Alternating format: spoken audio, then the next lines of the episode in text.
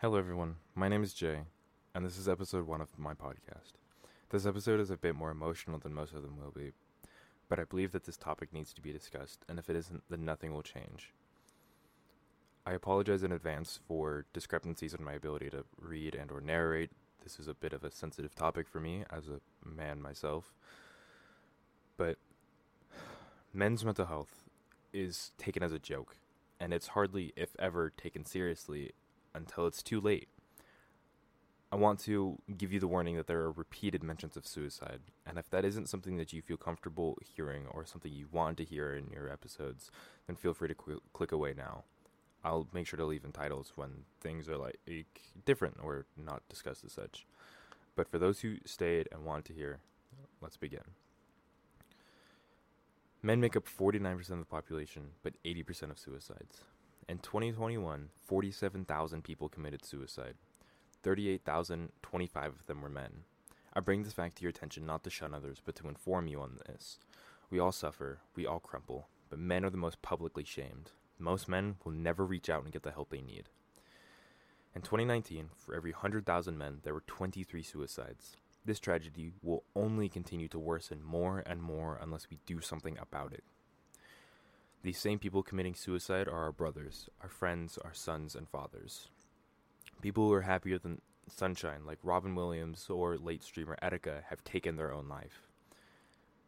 This proves that just because they're smiling and laughing, or joking even, doesn't mean that they aren't struggling. It means that they're better at hiding it than the rest of us. It means that they care more about helping others than they do getting their own help, or that they're scared to show that they need help.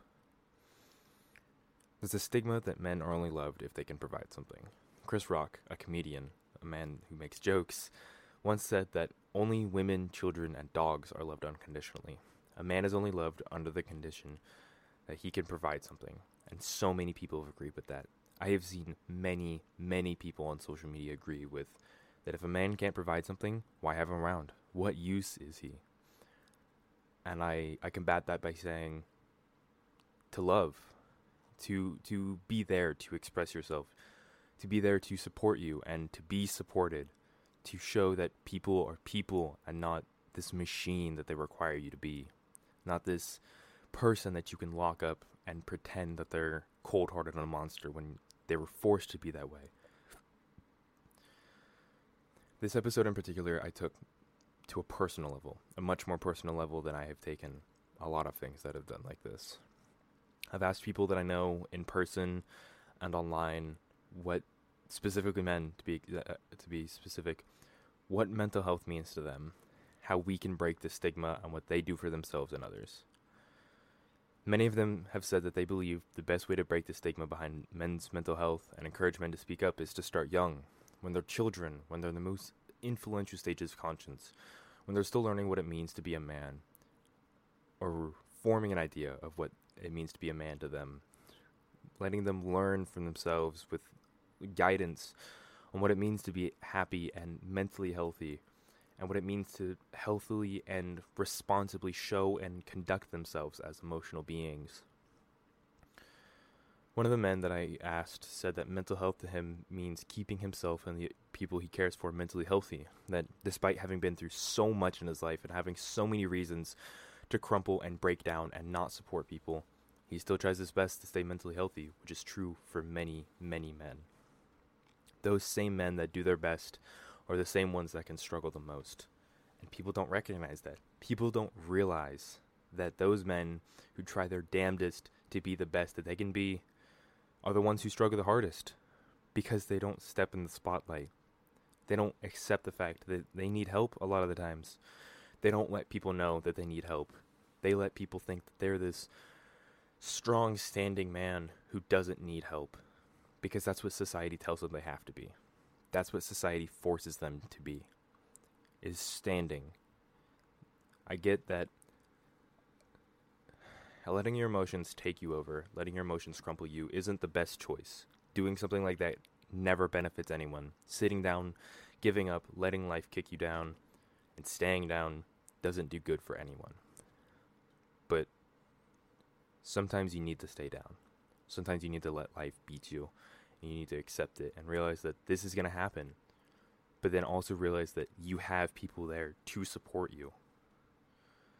That you have people there that will help you with whatever you need to be helped with.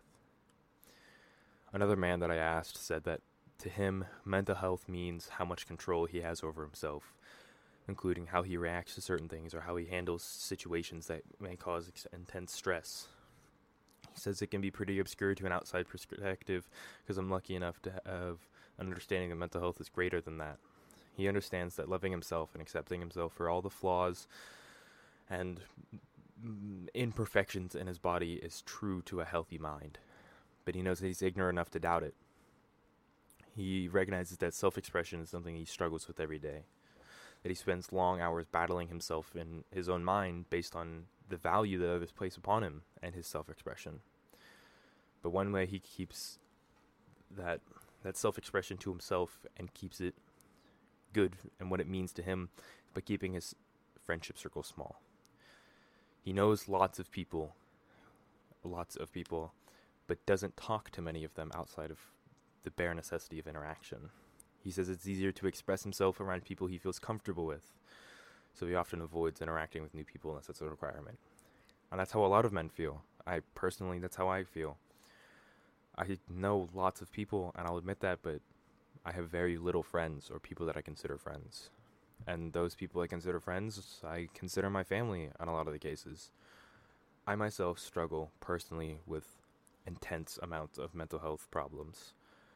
I have been through a lot in my life. A lot. From mental abuse to physical abuse to emotional from people that I care about the most. But these people that I consider my family, who are in reality my friends, have helped me through all of it. To the people that I consider brothers, to the people I consider sisters, to people that I would do anything for, they are the reason that I talk about things like this. They are the reason that I am able to sit here today and read you exactly what I have written. They are the reason that I'm able to wake up in the morning, smile in the mirror, and tell myself that today is going to be a good day and that I'm going to get on with it. But I also know that they are the reason that I'm able to crumple and fall and get back up. They have supported me from day one. And despite our arguments and our disagreements and the mean words we have said to each other, I know that they'll always be there for me in a sense of family, and a sense that it doesn't stop with blood.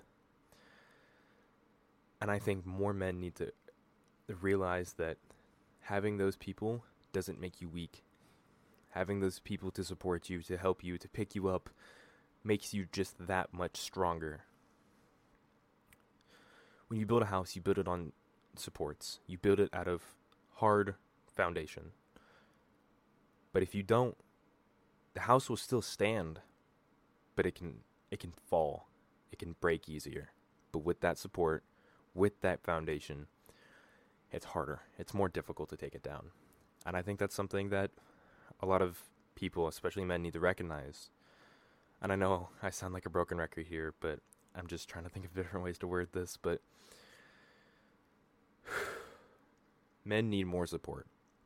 Whether that be as simple as asking them if they're alright, or if they want to talk, or if they just want to sit in silence and relax with each other, to shouting to the world that, you know, it's alright to not be alright, that it's okay to not be okay, that you need to reach out if you need to reach out. That there's no problem with it. It doesn't make you less of a man. It doesn't make you weaker. It doesn't make you anything that society tells you. Reach out, please. If not for me, then for your family. And if not for them, for yourself and your future. These people committing suicide, that are having these problems, that are suffering every day, are us, our friends, our brothers, our best friends, our fathers, our uncles, our grandfathers, their grandfathers, their fathers, etc. We all struggle, but that doesn't make one of our struggles more than others. Remember, at the end of the day, it takes zero, zero money to be kind. It takes zero money to be a better person.